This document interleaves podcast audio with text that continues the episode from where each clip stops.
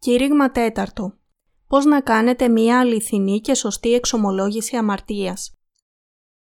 Α Ιωάννου, κεφάλαιο 1, εδάφιο 9.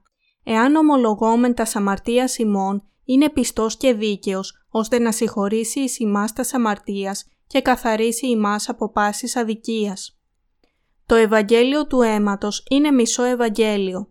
Το χωρίο Α Ιωάννου 1.9 ισχύει μόνο για τους δίκαιους. Αν ένας αμαρτωλός που δεν λυτρώθηκε ακόμα προσπαθούσε να εξηλαιώσει τις καθημερινές αμαρτίες του σύμφωνα με τους λόγους αυτής της περικοπής και ομολογούσε τις αδικίες του, οι αμαρτίες του δεν θα εξηλαιώνονταν. Βλέπετε τι λέω εδώ. Αυτή η περικοπή δεν ισχύει για τους αμαρτωλούς που δεν είναι αναγεννημένοι. Υπάρχουν πολλοί σε αυτόν τον κόσμο που δεν έχουν αναγεννηθεί ακόμα, αλλά παίρνουν αυτήν την περικοπή από το πρώτο κεφάλαιο της Α Ιωάννου και προσεύχονται και μετανοούν για τις αμαρτίες τους, ελπίζοντας για συγχώρεση. Αλλά μπορεί ένας που δεν έχει αναγεννηθεί να λυτρωθεί εντελώς από τις αμαρτίες του μέσω προσευχών εξομολόγησης; Αυτό είναι ένα σημαντικό σημείο που πρέπει να εξετάσουμε και να διευκρινίσουμε πριν προχωρήσουμε. Πριν διαβάσετε την Α Ιωάννου, πρέπει να ξεκαθαρίσετε αν ο Απόστολος Ιωάννης ήταν δίκαιος άνθρωπος ή αμαρτωλός. Επιτρέψτε μου να σας ρωτήσω την ακόλουθη ερώτηση. Ήταν ο Απόστολος Ιωάννης δίκαιος άνθρωπος που αναγεννήθηκε με την πίστη στο Ευαγγέλιο του Ήδατος και του Πνεύματος ή ήταν αμαρτωλός; Αν πείτε ότι ο Απόστολος Ιωάννης ήταν αμαρτωλός, σύμφωνα με τη βίβλο, δεν είστε ακριβείς στην πεποίθησή σας. Αν ο Απόστολος Ιωάννης ήταν δίκαιος άνθρωπος που αναγεννήθηκε όταν πίστεψε στον Ιησού, γίνεται σαφές ότι η πίστη του ήταν διαφορετική από τη δική σας. Πρέπει να έχετε την ίδια πίστη με τον Απόστολο Ιωάννη. Επιτρέψτε μου να σας κάνω μία άλλη ερώτηση. Ο Απόστολος Ιωάννης έγραψε τις επιστολές του σε δίκαιους ή σε αμαρτωλούς; Ο Απόστολος Ιωάννης έγραψε τις επιστολές σε δίκαιους. Επομένως, αν οι αμαρτωλοί που δεν είναι αναγεννημένοι ανέφεραν τους λόγους της Α Ιωάννου, κεφάλαιο 1, εδάφια 8 έως 9 και τις εφάρμοζαν στους εαυτούς τους, αυτό θα ήταν λάθος. Αν θέλετε να γίνετε δίκαιοι, ομολογήστε τις αμαρτίες σας ενώπιον του Θεού και πιστέψτε στο Ευαγγέλιο του Ήδατος και του Πνεύματος. Τότε ο Κύριος θα πλύνει όλες τις αμαρτίες σας με το Ευαγγέλιο που έχει καθαρίσει ήδη τις αμαρτίες του κόσμου. Η πίστη του Αποστόλου Ιωάννη είναι ως εξής. Στο κεφάλαιο 5 της Α Ιωάννου λέει ότι είχε την πίστη στο είδωρ, το αίμα και το πνεύμα. Πιστεύετε στον Ιησού Χριστό που ήρθε εξίδατος αίματος και πνεύματος; Πιστεύετε μόνο στον Ιησού που ήρθε από το Σταυρό ή από το βάπτισμά Του, το αίμα Του και το πνεύμα; Μπορείτε να μπείτε στην Βασιλεία των Ουρανών πιστεύοντας μόνο στο Ευαγγέλιο του αίματος. Αν η πίστη σας είναι μόνο στο Ευαγγέλιο του αίματος στον Σταυρό, ξέρετε μόνο το μισό Ευαγγέλιο. Αν πιστεύετε μόνο στο αίμα στον Σταυρό χωρίς καμία αμφιβολία, προσεύχεστε για συγχώρεση κάθε μέρα. Πιθανότατα νομίζετε ότι οι αμαρτίες σας μπορούν να πληθούν απλά μέσω προσευχών μετάνοιας. Αλλά μπορούν οι αμαρτίες σας να πληθούν όταν πιστεύετε μόνο στο αίμα στον Σταυρό, μετανοείτε και προσεύχεστε για τη συγχώρεση των καθημερινών αμαρτιών σας. Αν είστε ένας από αυτούς τους ανθρώπους, τότε οι αμαρτίες σας θα παραμείνουν στην καρδιά σας, επειδή κανένας δεν μπορεί να πλύνει τις αμαρτίες του μόνο μέσω της πίστης στο αίμα στον Σταυρό ή με καθημερινές προσευχές μετάνοιας.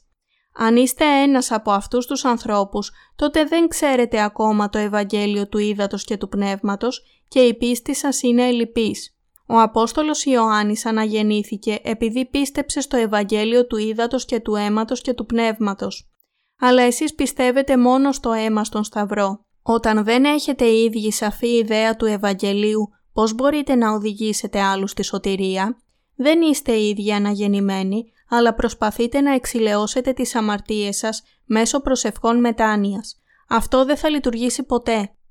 Ανεξάρτητα από το πόσο σκληρά προσεύχεται ο άνθρωπος και μετανοεί, οι αμαρτίες του δεν μπορούν να πληθούν από την καρδιά του. Αν αισθάνεστε μερικές φορές ότι οι αμαρτίες σας έχουν πληθεί, αυτό είναι μόνο στην φαντασία σας και τη δύναμη των συναισθημάτων σας. Αν προσεύχεστε και μετανοείτε, ίσως μπορείτε να αισθανθείτε αναζωογονημένοι για μία ημέρα ή παραπάνω. αλλά δεν μπορείτε ποτέ να γίνετε χωρίς αμαρτίες με αυτόν τον τρόπο. Οι αμαρτωλοί προσεύχονται και μετανοούν, ελπίζοντας να σωθούν από τις αμαρτίες τους. Γι' αυτό εξακολουθούν να είναι αμαρτωλοί, ακόμα και αν έχουν πιστέψει στον Ιησού για πολύ καιρό πριν. Δεν ξέρουν το Ευαγγέλιο του Ήδατος και του Πνεύματος. Αν πιστεύετε στον Ιησού αλλά δεν έχετε αναγεννηθεί ακόμα, είστε ένας από αυτούς τους ανθρώπους. Αν προσπαθείτε να εξηλαιώσετε τις αμαρτίες σας παρακαλώντας και μετανώντας κάθε μέρα, αυτή είναι μια σαφής μαρτυρία ότι δεν έχετε αναγεννηθεί ακόμα. Πρέπει να ξεκαθαρίσετε αν θα πιστέψετε στο Ευαγγέλιο του Ήδατος και του Πνεύματος όπως ο Απόστολος Ιωάννης ή θα στηρίξετε την πίστη σας στις σκέψεις και τα συναισθήματά σας. Το ένα είναι η σαφής αλήθεια και το άλλο είναι ψέμα. Το αληθινό Ευαγγέλιο σύμφωνα με τη βίβλο είναι ότι ο Ιησούς βαφτίστηκε και αφαίρεσε τις αμαρτίες του κόσμου μια για πάντα και έλαβε την κρίση για όλους τους αμαρτωλούς στον Σταυρό. Αν ο άνθρωπος πιστέψει στο βάπτισμα του Ιησού και τον θάνατό του στο Σταυρό, θα σωθεί αμέσως από όλες τις αμαρτίες του. Διαφορετικά, αν ο άνθρωπος προσπαθεί να πλύνει τις ανομίες του με προσευχές μετάνοιας, δεν θα γίνει ποτέ χωρίς αμαρτίες. Νομίζετε ότι μπορείτε να θυμηθείτε όλες τις καθημερινές αμαρτίες σας; Μήπως ο Θεός φροντίζει τις αμαρτίες για τις οποίες δεν έχετε μετανοήσει; Είναι οι προσευχές μετάνοια σαφής λύσης στο πρόβλημα των καθημερινών αμαρτιών. Η μόνη απάντηση σε αυτή την ερώτηση είναι όχι.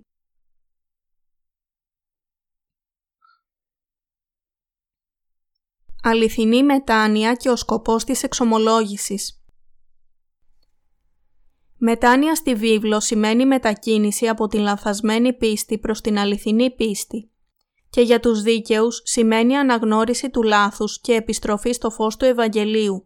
Αν είστε τώρα αμαρτωλός, πρέπει να κάνετε μία εξομολόγηση όπως αυτή. Αγαπητέ Θεέ, έχω αμαρτήσει και αξίζω να σταλώ στον Άδη, αλλά θέλω πολύ να σωθώ από τις αμαρτίες μου.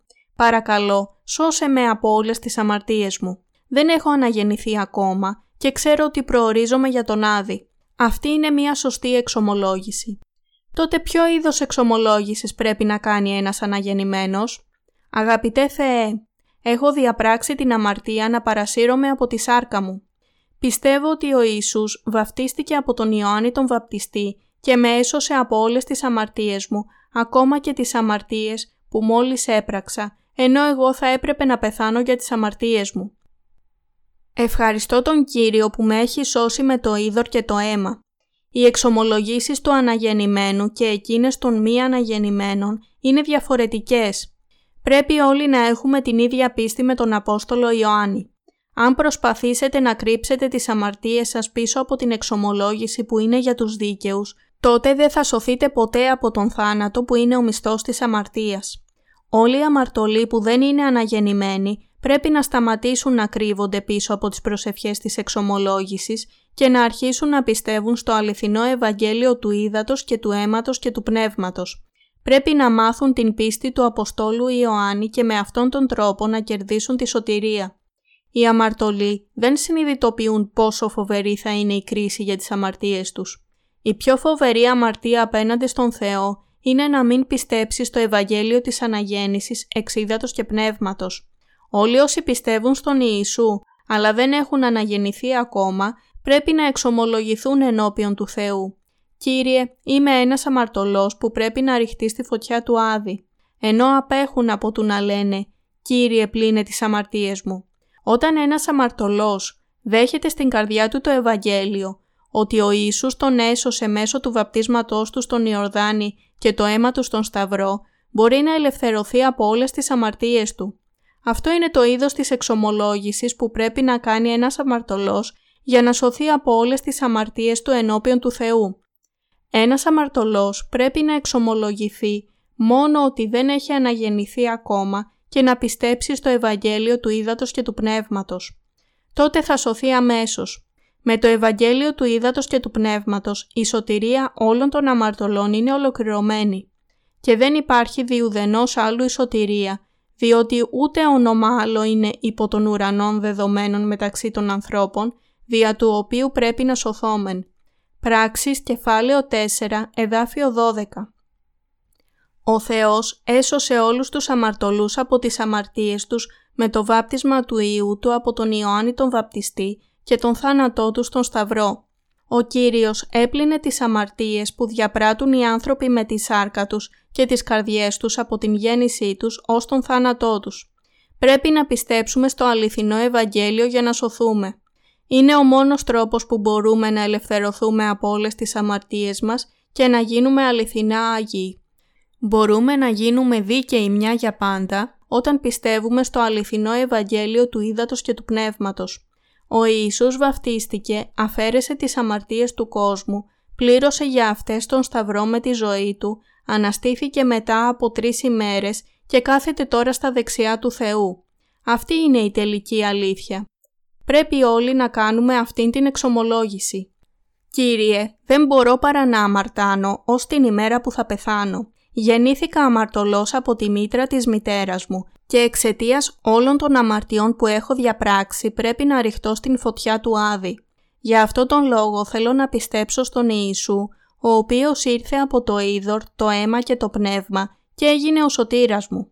Όπως γράφει στο κεφάλαιο 3 του Ματθαίου, ο Ιησούς αφαίρεσε τις αμαρτίες του κόσμου, συμπεριλαμβανομένων όλων των αμαρτιών που διαπράττουμε μέχρι την ημέρα που πεθαίνουμε, όταν βαφτίστηκε στον Ιορδάνη ποταμό.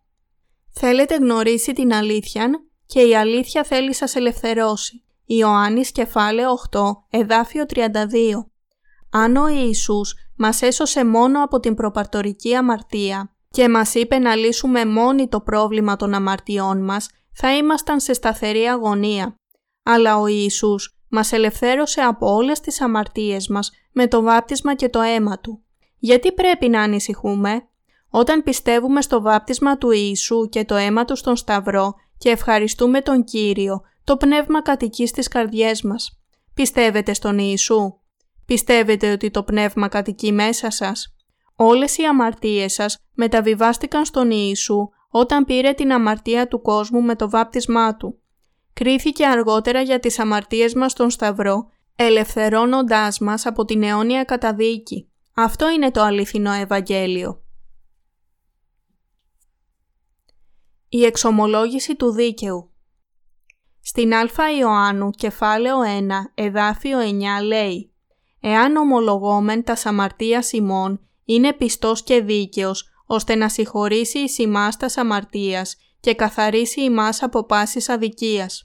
Αυτό σημαίνει ότι ένας άνθρωπος που αποφασίζει να πιστέψει στο Ευαγγέλιο του Ήδατος και του Πνεύματος πρέπει να εξομολογηθεί τις αμαρτίες του λέγοντας «Κύριε, δεν μπορώ παρά να αμαρτάνω σε όλη τη ζωή μου, αλλά ξέρω ότι δεν μπορώ να σωθώ από όλες τις αμαρτίες μου μέσω των προσευχών για συγχώρεση.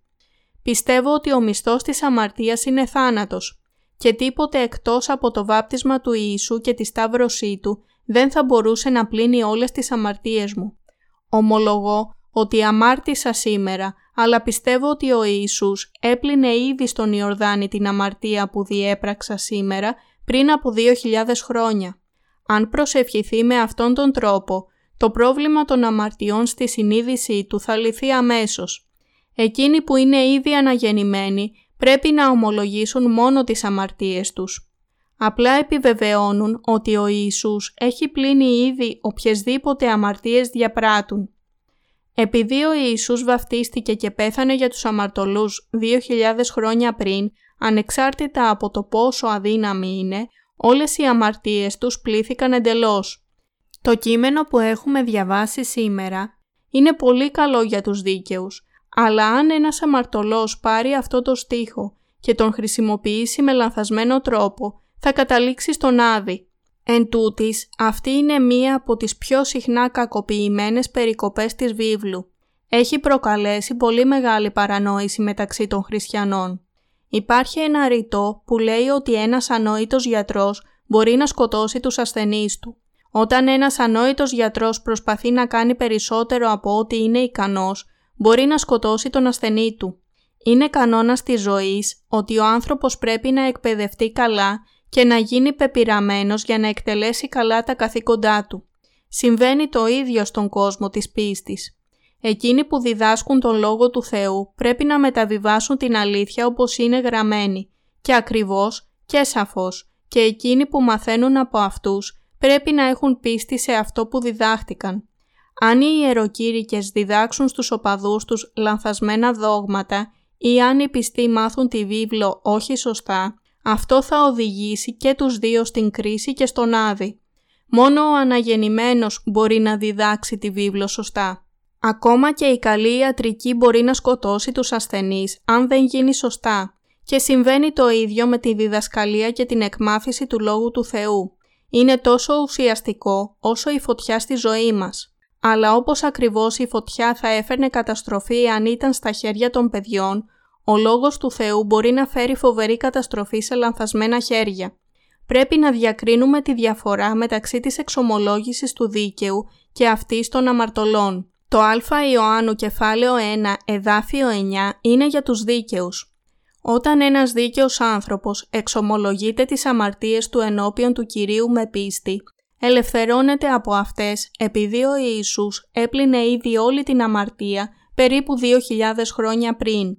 Είναι λάθος για τους αμαρτωλούς να πιστεύουν ότι οι αμαρτίες τους πλένονται κάθε φορά που προσεύχονται για συγχώρεση.